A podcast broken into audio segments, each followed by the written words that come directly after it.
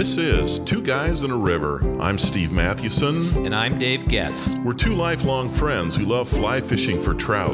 Our podcast is all about helping you catch more fish and deepening your love of the time you spend on the river. We are Two Guys in a River. For the love of fly fishing. One of my most embarrassing experiences fly fishing was due to something rather basic that nobody explained to me. That is, until they did. So shortly after I really started getting into fly fishing, and not long after I bought an Orvis rod, my friend Kevin invited me to fly fish with him on the Gallatin River, not far from Bozeman, Montana, where we lived. So we got out of our truck, uh, assembled our rods, attached our reels, and then we started stringing our line. Uh, you know, we ran our fly line through the guides. Well, it was at this point that Kevin kindly said, and I'm glad he was kind, Uh, Steve, let me show you a little trick about stringing your line. Uh, just double up your actual fly line and run that up through the guides. Well, I was threading the tippet end of my leader through the guides. Well, I thought to myself, what a fool. Nobody should have had to explain this. It's so obvious. Man, I learned that from you, right? I, so nobody had explained it to me either. You mean you learned uh, how to thread your guides, or you learned how to be a fool from me? Let's clarify that. Yeah. Well, both, but uh, I was thinking about the threading uh, of your line through your guides, right, as you're, as you're gearing up. I, nobody had ever showed me that. I, I'd never crossed my mind. Yeah, and, and I remember after thinking, man, what a fool, but later I thought, huh, I, I wonder why nobody ever explained this. I mean, and by that time, I had taken a fly tying class. Uh, I I was decent at casting. I had caught quite a few trout, but here I was, a fly fisher who didn't have a clue about the simple way to string his rod. Well, it's occurred to me since that there are a lot of parts of fly fishing that are underexplained, and you've observed this too, Dave, and maybe that's because there are so many little details that need explanation. Well, what we're going to do today is we're going to try to explain some of the most underexplained parts of fly fishing. Uh, I, I suppose that's a bit ironic because my family thinks that I'm always over-explaining things, so maybe I'm not the right guy to do it. uh, hey, we get we get it, Dad. We get it. But anyway, here we go. Uh, Dave and I are going to talk about some of the most underexplained parts of fly fishing. I think we should say that this is part one because my guess is that we're going to get some comments from fly fishers who said, yeah, here was something else that wasn't explained. And if you have one of those, you should send it to us, and we'll we'll make this an ongoing series because I think there are tons of these. So the first, and the one that I thought about initially, was how to fish dry flies downstream. How to do that. And I'd never, I'd never really thought about that. And and I, because you're always taught to cast upstream and let the flies drift down, right? And so that's how, you know, when you start out fly fishing, generally you get a big attractor pattern. Uh, you get one or two flies. You get an Adams. You get a uh, uh, maybe an elk hair caddis, and then you're off and running. And everything you do is an elk hair caddis and an Adams, right? That's what you're you're, yeah. you're casting, but I really didn't understand how to get on top of a run and fish it as the st- downstream. In other words, fish the dry fly downstream. It's tricky, right? Because it's tricky because that fly needs to drift naturally. And so to cast it downstream requires a certain kind of cast. And so you and I were fishing with our friend Dave Kumlien. I think it was on the East Gallatin. And I watched him for about twenty minutes cast, and he was getting on top of these tiny little runs and and figuring out a way to cast so that, that he had a lot of drift and he could drift that fly. He caught like two or three while we were just watching him. And so the point here is what I call, well, the way you do it is through what's called the parachute cast or the pile cast. They're two different casts. Sometimes they're confused to be the same thing, but the one is the parachute cast where you're casting down, and right at the basically at, at noon or at the twelve o'clock you pull back and let that line come back. That enables the fly to have some uh, some line so they can drift down naturally. So casting downstream is, to me, one of the most underexplained uh, casting techniques in fly fishing. And it's so important because you can't always fish that run uh, casting upstream. So I would say for me, uh, the first one is how to cast dry flies downstream. Well, and I'd say, too, that parachute cast is huge. That's I'm not quite sure why that's not explained a little bit earlier in the process. Because you're right, you, you've got your rod tip, you're, you're coming forward, and when it gets about that twelve o'clock, yeah, when you pull it back, it just sucks all the energy out of that line, so it, it just kind of drops uh, softly to the surface, but but also kind of in waves. Instead of a tight line, it's it's in these... is kind of these S patterns, and so uh, yeah, I, I just didn't know that either uh, for a long time. So that that's a that's a good one. I think another one would be uh, leaders, tippet, size of hooks. I mean, during the early years of fly fishing, I'm ashamed to say this, I tied on a new leader every time I sensed that my tippet section was too large. You know, after uh, you tie on a few flies, you you get from uh, if it's supposed to be six X tiny, it becomes two or three X, you know, the size of a rope. And and I I didn't understand that the concept of buying tippet and tying, you know, six X tippet onto the end of that leader every so often. And so I think that's a huge one. You know, for that matter, tippet size is confusing. Uh, a lot of newbie fly fishers throw on a streamer with a five or six X tippet, and and they they struggle to cast, and that's just not explained very well. And then even something as simple as hooks, you know, that the larger the number, the larger the size hook, the smaller the fly. So a, a size eighteen fly is smaller than a, a size uh, fourteen, and uh, I, I don't know, I think some of those things people assume, well, those are more caught than taught, and you know, you ask one question and it makes sense, but Uh, yeah, that's something that can be very confusing, and, and if uh, you're new to fly fishing, yeah, understand that. You you buy a leader, but the idea is then that you keep tying tippet onto the end of that leader, uh, whatever the tippet size is. And you can use that leader for a long time. If you're fishing a small dry fly and, and uh, you have six X tippet on, which is really tiny, uh, and then you decide, man, I'm going to I'm going to start stripping streamers because nothing's happening, well, then you can tie on a, you know, a three X tippet perhaps, or a four X tippet, whatever, depending on the size of your uh, your your streamer. So yeah, those things sometimes are not explained very well, but w- when you get that down, it, it just just helps a lot. It, it makes it less complicated. I think of when we fish on the Blue River west of Madison, and we only do that in the wintertime generally. It's one of our winter places to fish, and in in part because of the type of stream it is, in part because it gets really crowded. But let's say it's winter and you're fishing nymphs, and you're fishing a size eighteen or size twenty nymph with a strike indicator, and then you decide, I'm going to switch to streamers.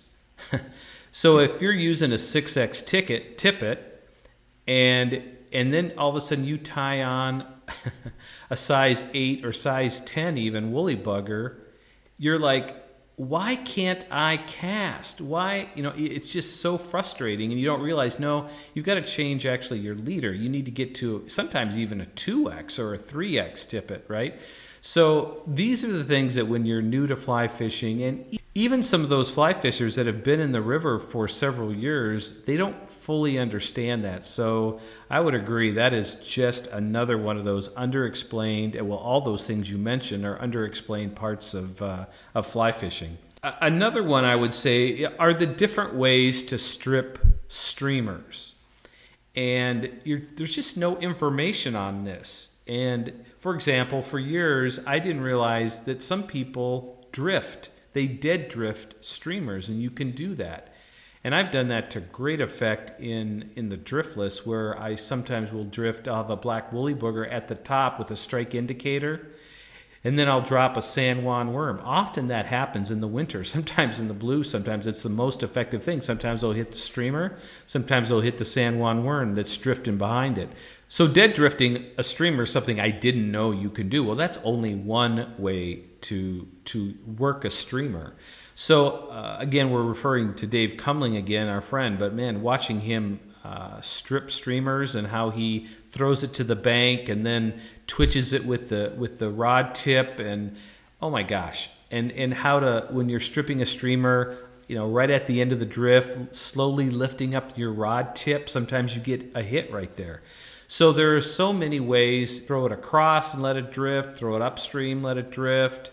There just isn't a really good book or a good video to talk about it. I'm sure there is, by the way.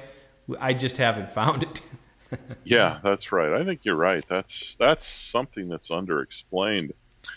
You know, another one is adjusting the depth of your fly. And this particularly relates to fishing nymphs, wet flies, but I, th- I think the idea of go deeper is often explained. You know, that's a thing. Keep your nymph at the bottom.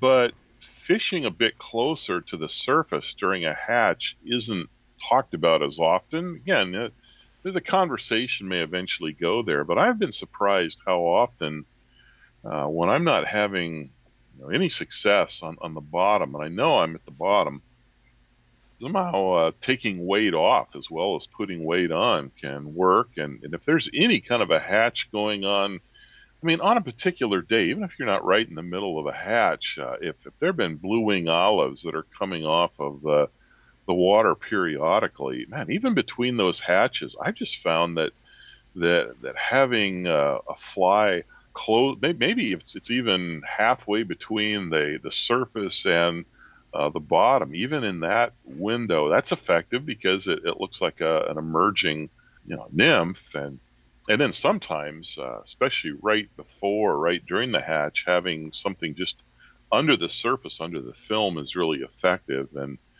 you know, maybe that's another part, too, that gets underexplained. I think people think just put on a ton of weight and you know that you are dragging the bottom when you get snagged. And, well, that's just a wonderful feeling, isn't it? Congratulations, you are uh, uh, you're snagged and you're going to have to ch- tie on new flies. But you've met your goal. You're at the bottom. And I just remember a few years ago when, when one of our guides, uh, you know, just explained, he was really good with physics. He said, just watch the, just watch the bubbles on the surface of the, the river, and then watch your strike indicator. And when your strike indicator is moving more slowly than those bubbles, in other words, the bubbles are passing your strike indicator, you know that your depth is right because uh, that the current at the bottom is slower than at the top. And in fact, even when he said that, he said it in a way like, well, I'm sure I'm telling you something that you already know. This is pretty obvious. And I thought, this is not obvious. I've never heard this before. So, yeah, there you go. Exactly. And that actually is the benefit of going out with a guide. If you have a good guide, he or she is a is a teacher, right? And is in a sense mentoring you. And and that actually gets to the next point, which is um, another one, which is our fifth one, is paying attention to stream side etiquette. So if you're new to fishing in general, that's an issue. You don't realize that, you know, there are certain things with fly fishing that may be unique. But if you're coming also from, let's say, bait fishing or uh, artificial lures, there's also some things that are unique as well. And certainly one for both of them is this idea of fishing a crowded run. And this this idea here actually came from a T U forum thread that I was reading. Trout Unlimited has a forum. If you're a member of Trout Unlimited, I typically, it comes out actually once a day, they, they send out an email, and I'll follow up and start to look at some of the threads. And one was complaining about being in the Barnes pools out in Montana, and the guide had set up one of his Uh, his he had two clients. One of them was at the big, top of the pool, and or one of the pools, and one was at the bottom. And they camped out there all day, or at least for the morning. And by the way, the Barnes pools are in Yellowstone, but they camped out in, in one of the holes all day long, or at least for three hours. Well, that's, oh, I bet that went over well. Yeah. Oh, my goodness. And some fly fishers, uh, and we're all different types. Some people like conflict, and they'll say, hey, what, you know, what the heck? Get out, you know, or, hey, it's my turn. Do you know that? You know, or explain it. Others will just move on. But, you know, at the end of the day, in a crowded run, like the infamous Barn, Barnes pools in Yellowstone National Park, you cast once and then move downstream a couple steps after your retrieve. So you're always moving. It's it's like, well, it is a like a steelhead run, since in the fall those are steelhead in actuality.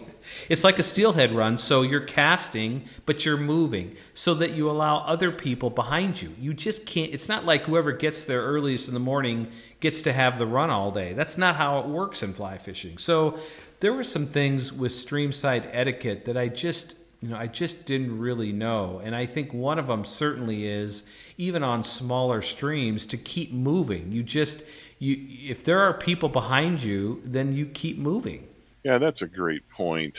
And, you know, as we talk about some of these things, it reminds me that that fly fishing is kind of a lifetime journey of picking up little hacks and tricks. And, you know, I, I think even in this podcast episode, I can beat myself up at times. I should have known this, or I should have known that. But I, I guess as we're kind of going through these, I would just say to new fly fishers, don't don't stress out if there are things that, that you discover and you, you're embarrassed because you didn't know them, or you think yeah, you should have known them. That's really good.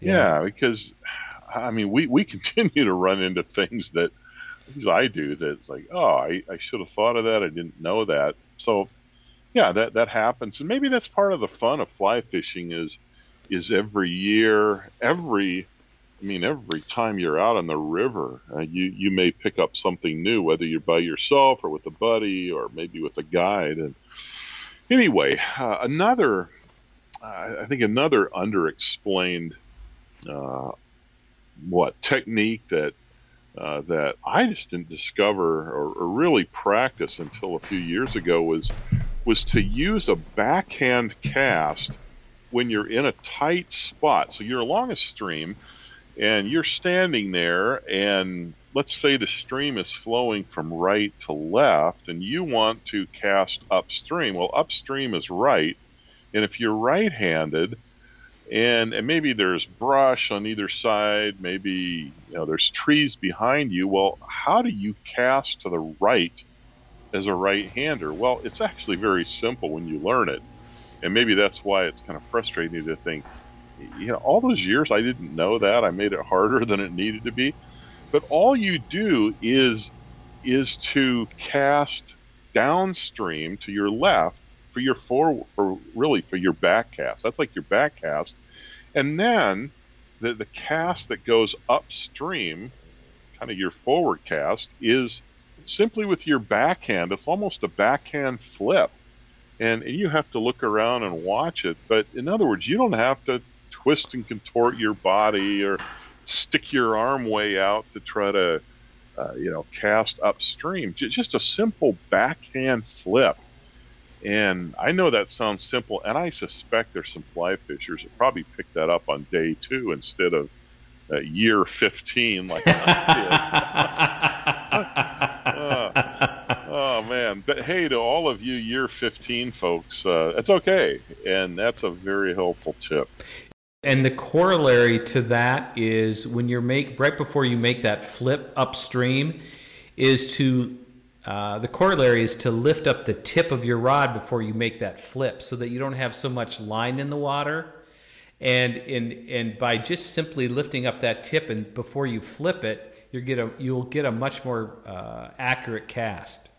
Yeah, that's a great point. I was thinking about, you know, if, if you just get to the river, obviously you need one or two casts downstream to get the line out. But so once you've drifted it downstream and you're out of your hot zone, and you're ready to make that back cast, you don't do a false cast. Like you say, Dave, you just lift the tip of your rod up so it lifts line off, a lot of the line off the water.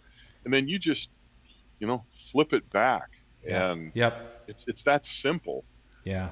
It's not that's simple. A, that's a good one. That and uh, and and it just helps you uh, fish different kinds of rivers, right? And and none of us are fishing these perfect rivers that give us the right angle exactly that fits how we like to cast. And so learning some of these techniques, whether like the parachute cast, you know, downstream, or like this uh, backhand cast that you're talking about, uh, I think are just invaluable.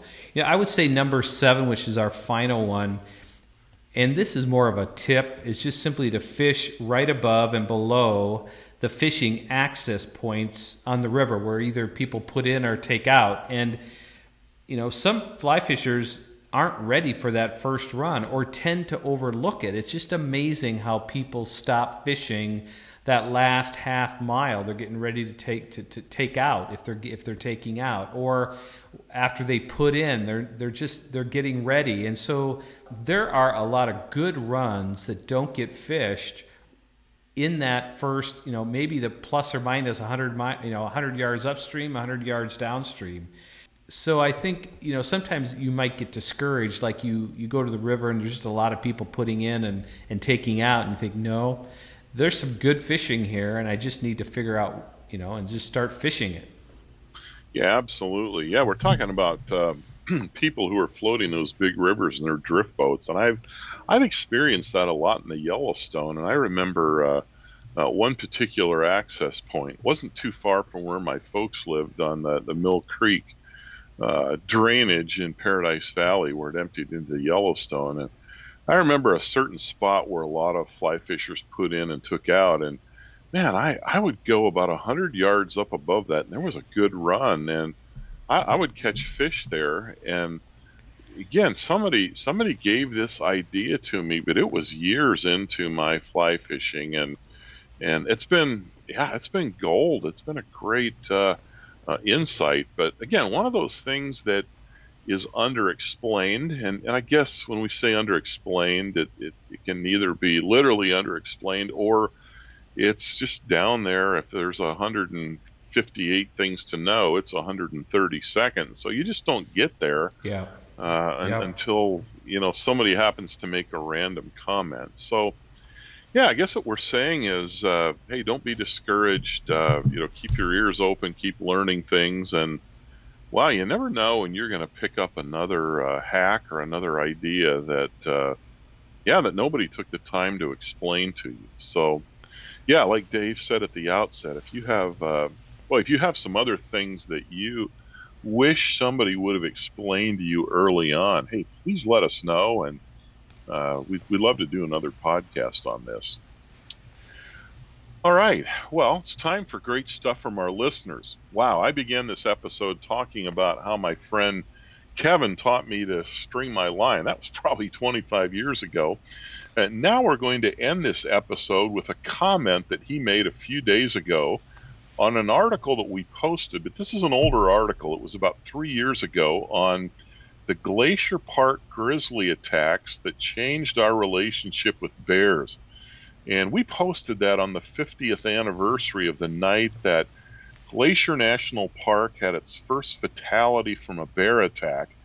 And what's crazy about that story is that the second fatality ever in Glacier National Park happened, get this, the same night, about eight miles on the other side of a majestic mountain peak. That's just amazing. It's just, it's, it's, oh. it's like the Twilight Zone. Oh, I know. It really is. You know, in that article, we also talked about the death of Brad Treat in June twenty sixteen when he was mountain biking in Glacier. Uh, Treat was a U S Forest Service law enforcement officer, and he, he rounded a curve on a trail on his mountain bike, and he ran right into a grizzly. And sadly, the bear mauled and killed him. All right, here is Kevin's comment on this article. Great article and a must-read for anyone venturing into grizzly country. I was just in Missoula last week and read an article about the increasing range of grizzly bears in Montana. Based on the map that accompanied the article, none of my favorite fishing locations are outside of grizzly range. I will always carry bear spray when fly fishing these places. Also, I don't know if I ever told you, but Brad Treat was a friend of mine. And I'll just stop there and say, I did not realize that. Yeah, Brad Treat was a friend of mine. We both ran track and cross country for the University of Montana. By the way, for those of you uh, in other parts of the world or even in other parts of the United States, uh, uh, the University of Montana is in Missoula. Uh, Kevin continues, he says, Brad's death was so tragic, and I'll never forget where I was when one of our former teammates shared the news with me. My heart still aches for his wife and family who have to live with the daily reality of his passing. Anyway, thanks for your research and work in writing this fantastic article. I am so sorry that he lost his friend. That that is heartbreaking. Yeah, it really is. It really is. Wow, and I, I know sometimes we feel like, well, we're we're overstating this, but uh, carry bear spray. I mean, already uh, this is. Uh, we're recording this episode in the middle of the summer, and we've already seen stories of a number of bear encounters with uh, uh, tourists. And I don't know if any have specifically been fly fishers, but they've been hikers in, in Yellowstone and in Glacier, you know, even other parts of Montana. So if you're in Montana, Wyoming, Idaho, other parts of the West where uh, there are grizzlies, uh, yeah, you got to carry bear spray. And I think I think what Kevin said, Dave, is true for you and me, that very few of our fishing locations in Montana and Wyoming are, are outside of uh, uh, grizzly country. And I know there's some places on the Yellowstone and Paradise Valley where, yeah, probably not going to run into a grizzly. And that's, and that's true. But, you know, even from where my folks live, my brothers uh, saw a grizzly just a mile or so up the Uh, the the road from the Yellowstone River on the Mill Creek Road. Oh, one my. Year. Oh, yes. my. I didn't know that. I don't remember yeah. you telling me that. Yeah, it was down pretty low. So you never know when, you know, when you're going to uh, run into one. So it, it pays to pays to be safe. I just read a story the other day of someone who was hiking and rounded a corner and literally, like the biker, ran into a grizzly. Fortunately, the bear ran off. And so it was the opposite response. Instead of mauling uh, the hiker, uh, uh, the, the grizzly ran off. And so, um, yeah, I just think I think the grizzlies are expanding. You know, they were a plains animal, and so I think you know they could they could very easily continue to move in a sense down uh, down in a sense downstream uh, from the mountains and farther into the plains, because originally I think at least in the eighteen hundreds a lot of them were in the were in were in the plains area. So it's going to be increasing as the grizzlies increase, and and there's so much pressure now on the parks. It's so discouraging to me some in some ways. Uh, as more people want to get outside, there's just gonna there will be more incidences. Well, that's very true. Well, we hope you don't uh, spend the rest of your day and evening uh, dreaming about grizzly bears. Uh, do be careful, but uh, hey, enjoy the, the great outdoors. And uh, hey, let us know if uh, there's something that you wished uh, you would have had explained to you early on in your fly fishing career. Well, that's going to do it for today. Hey, thanks again for listening. I'm Steve Mathewson. And I'm Dave Goetz. Until next time, we are Two Guys in a River. For the love of fly fishing.